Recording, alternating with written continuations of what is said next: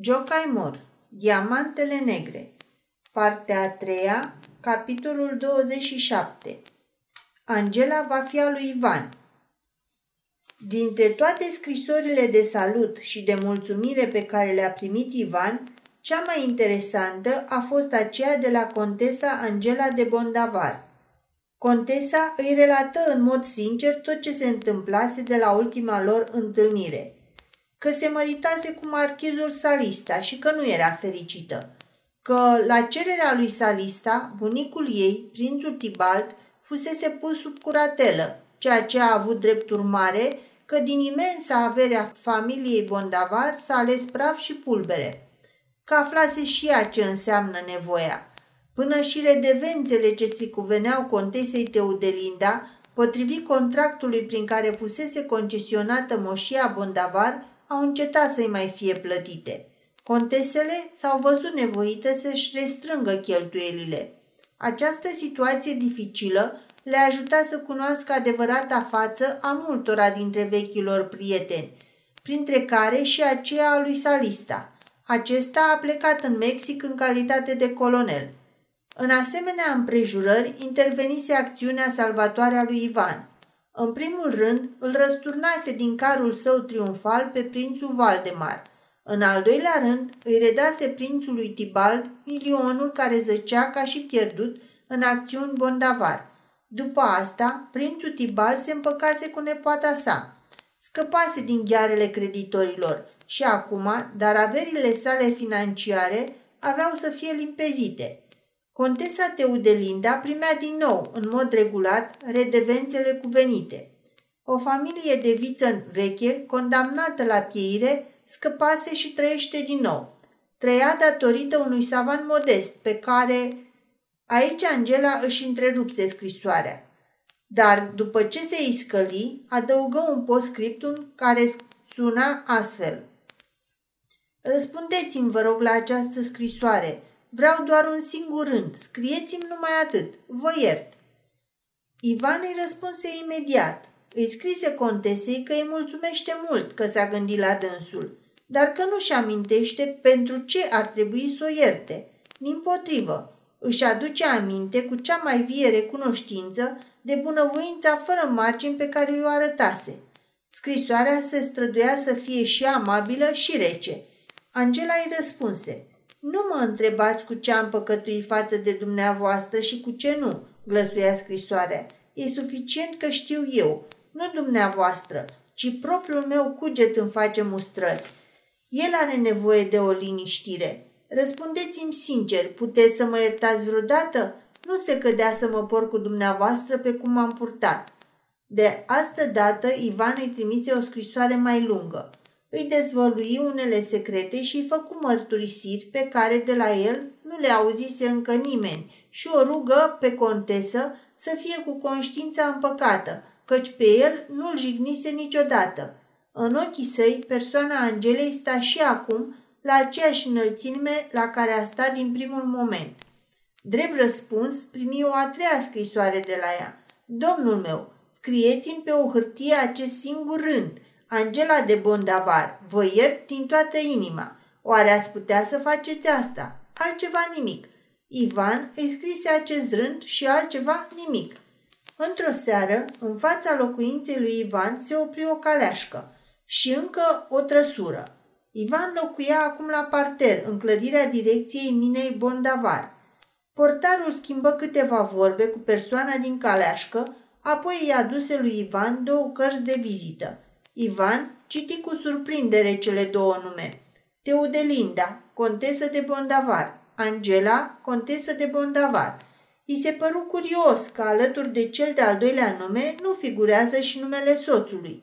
Îi spuse portarului să poftească înăuntru pe cele două doamne. El le stă la dispoziție. Oare ce vor fi dorind de la el? La ce caz ne aveau de gând să-l supun, să-i supună inima? Că cel nu le făcuse niciun rău, niciodată.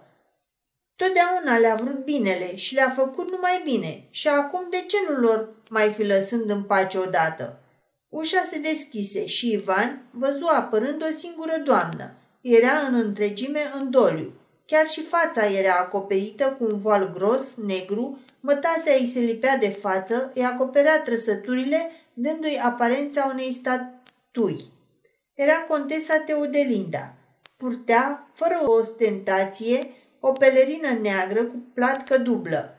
Când Ivan îi ieși grabnic în întâmpinare, de sub pelerină, se ivi o mănușă neagră și întinse doar vârful degetelor. Ivan le atinse cu buzele. Bine v-am găsit, șopti persoana voalată. Unde-i marchiza?" întrebă Ivan cu o strângere de inimă. Vine numai decât, se mișca nevoie. Ivan conduse doamna și o rugă să ia loc pe canapea. Nu ieșiți înainte, spuse contesa. Nimeni știa și singură. O primiți cu plăcere, nu-i așa? O, contesă, mai încape vorbă? Fără cuvinte alese, îi reteză vorba contesa. Nu de asta am venit la dumneavoastră, ca să ne spunem fraze frumoase și să schimbăm amabilități. Noi venim cu pretenții bine stabilite. Răspunsul e simplu. Ui, ună. Angela vrea să rămână aici. Aici? întrebă Ivan consternat. Da, aici. De ce vă speriați? Aici, în apropierea dumneavoastră. Pentru vecie. Să fie mereu aici. Să locuiască împreună cu dumneavoastră să nu vă părăsească niciodată. Asta dorește și are tot dreptul să o dorească. Ivan era de-a dreptul uluit. Afară, pe coridor, se auziră deodată pașii grei ai mai multor bărbați. Ușa se deschise și patru mineri aduseră înăuntru un sicriu de metal, având pe capac o coroană albă de argint care înconjura blazonul familiei Bondavar, iar sub coroană, cu litere de aur, stătea scris un nume, Angela de Bondavar. Oamenii așezară sicriul pe masa mare de stejar. Ivan stătea încremenit ca o statuie, cu ochii ațintiți la nume și la coroană. Teodelinda se ridică și apucă mâna lui Ivan. Aici e contesa Angela de Bondavar. Vă roagă pe dumneavoastră, stăpânul de la Bondavar, să-i acordați un locșor cât de mic aici, în cavoul castelului strămoșesc, unde să-l poată aștepta pe mirele tuturor femeilor, pe Iisus Hristos. Cum se poate?" murmură Ivan copleșit. Cum se poate? Foarte simplu. Aruncați un trandafir în foc și peste două minute întrebați cum de s-a putut transforma în cenușe. Și acum îi aud râsul. Era veselă în clipa aceea, o tachina, iar râdea într-una. S-a apropiat de cămin. În minutul următor am auzit un țipăt. Ea stătea în fața mea cuprinsă de flăcări. A ars? strigă Ivana stupându-și fața cu mâinile. Încă n-ați văzut un asemenea diamant arzând. Dar nu era nimeni în apropierea ei, nu i-a sărit nimeni într-ajutor. Nimeni? strigă doamna. Dar cine e acest nimeni? N-ați tresărit în somn în patul dumneavoastră la ora 1 după miezul nopții? N-ați auzit strigătul ei? Ivan, ajută-mă! N-ați auzit numele dumneavoastră? Un înger cu iadul în el.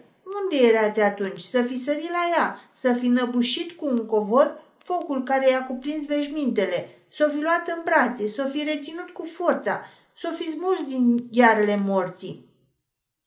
Dumneavoastră sunteți acel nimeni. Acum e aici și celălalt și zice, acum sunt un nimeni și eu, să fim împreună. O durere cumplită strânse inima lui Ivan ca într-o mână de fier. A suferit două zile în chinuri supraomenești, spuse Teude Linda. Când mă gândesc la ea, îmi vine să nebunesc și totuși mă gândesc mereu la ea.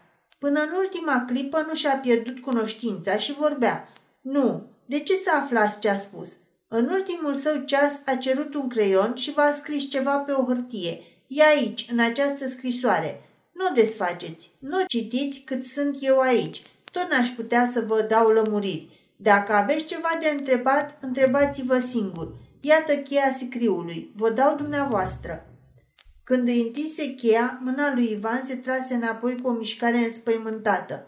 De ce vă speriați? Vă este frică să deschideți sicriul? Să nu vă îngroziți. E îmbălsămată. Fața nu i-a fost atinsă de flăcări. O să vedeți că mai zâmbește încă. Ivan își luă inima în dinți, descuie sicriul, ridică repede capacul și privi chipul femeii. Vai, nu mai zâmbea. Era rece și calmă, ca atunci, în pădure, când o culcase leșinată pe boșteanul acela îmbrăcat în mușchi. Zăcea atât de liniștită pe perna de atlas alb, încât Ivan avea impresia că dacă i-ar vorbi, ca atunci, și-ar deschide ochii pentru o clipă și ar zice cu mândrie, n-am nevoie de nimic, apoi s-ar stinge din nou. Era frumoasă și acum această față de marmură cu sprâncenele subțiri nemișcate. Ivan izbuti să se stăpânească și de data asta ca și atunci, să nu atingă nici măcar cu un sărut. Poate că nimeni nu s-ar fi supărat nici atunci pentru acest gest, cum nu s-ar fi supărat nici acum. Așa cum făcuse cu acul de cravată, acum lăsă capacul sicriului peste frumoasa taină, ea nu trebuia să știe niciodată, nici vie, nici moartă. Păstrați cheia, spuse Teudelinda, este a dumneavoastră. Al dumneavoastră e și sicriul și comoara din el. Asta i-a fost voia. Dumneavoastră sunteți stăpânul. E datoria dumneavoastră să o înmormântați. Acum nu mai puteți fugi de ea. Prin voal, Teodelinda se uită în ochii aprinși al lui Ivan, iar el se uită țintă în ochii ei. Dacă unul dintre ei ar fi lăsat să îi se prelingă din ochi o singură lacrimă, amândoi ar fi izbucnit în plâns. Dar și ea și el voiau să arate câtă tărie sufletească au, că pot porunci până și ochilor. Acceptați această obligație?" întrebă contesa. Ivan dădu din cap fără a rosti niciun cuvânt. Prin urmare, o veți înmormânta dumneavoastră, pentru că eu, una, în cripta de la Bondavar nu calc. Știți de ce? Tăcură câteva minute amândoi. Apoi Teodelinda a vorbit din nou. Niciun preot. Nu vreau să văd preot. Blestemat fie cel care m-a ademenit din vizuina mea, unde mi-aș închipui și acum că stau de vorbă cu spiritele străbunilor mei în fiecare noapte.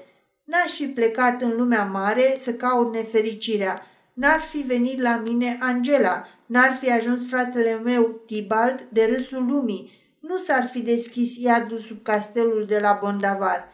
Nu v-aș fi cunoscut niciodată. Nu s-ar fi întâmplat tot ce s-a întâmplat. Nu vreau să mai văd preoți niciodată. Nu vreau să mai aud cântece religioase niciodată. Căzut din nou pe gânduri. Apoi, într-un târziu, adăugă. De fapt, de ce n-ați aflat și dumneavoastră? Angela, în ultimele zile, s-a convertit în religia protestantă, ca să se poată despărți de soțul ei. Și dumneavoastră sunteți protestant, nu-i așa? Dar ce vă interesează? Nu-i nevoie de niciun preot. Oamenii vor duce sicriul până la ușa cavoului, frumos, liniștit, acolo ne despărțim, pentru că eu nu intru înăuntru. Dumneavoastră veți rosti o rugăciune la căpătul ei, dacă știți. Să vă rugați. Eu nici asta nu mai știu. Acolo ne despărțim pentru totdeauna. Veți pune sicriul la locul lui, iar eu mă voi întoarce acolo unde nu mă așteaptă nimeni. Ivan îi chemă pe cei patru mineri. Aceștia luară din nou sicriul pe umeri, trecură prin coridor și pe ușa din spate îl scoaseră în aleea din grădină. Parcul englezesc despărțea castelul de clădirea direcției minei. Cum treceau pe cărările întortocheate, copacii își scuturau frunzele galbene pe sicriu ca un semn de rămas bun. Păsările de pe ramuri cântau cântece funebre. Ivan mergea după sicriu cu capul descoperit. După el, ceva mai în urmă, pășea contesa Teudelinda. Când ajunseră la ușa criptei, Ivan porunci ca sicriul să fie lăsat jos. Se aplecă deasupra lui și stătu mult timp așa. Poate aceasta era rugăciunea. Dumnezeu îi ascultă pe cei care nu-i vorbesc cu glas tare. Îi aude și pe cei care nu spun nimic, ci simt doar. Teodelinda se aplecă spre Ivan și prin voalul negru îl sărută pe frunte. Vă mulțumesc că ați însoțit-o. Acum e a dumneavoastră.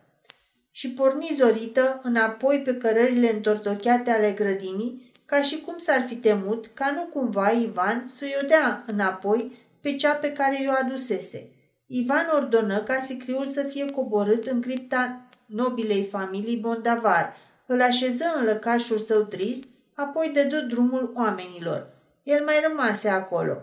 La lumina unei lumânări de ceară, scoase scrisoarea cu ultimele cuvinte ale muribundei. Aceste cuvinte sunau așa. Dar eu pe cine am să aștept sub aurora boreală? Ivan scoase un suspin adânc. Pe mine cine mă va aștepta sub aurora boreală? Când se întoarse de la criptă la locuința directorială, nu se mai vedea nici măcar praful răscolit de caleașca contesei Teudelinda și nici de trăsura mortoară.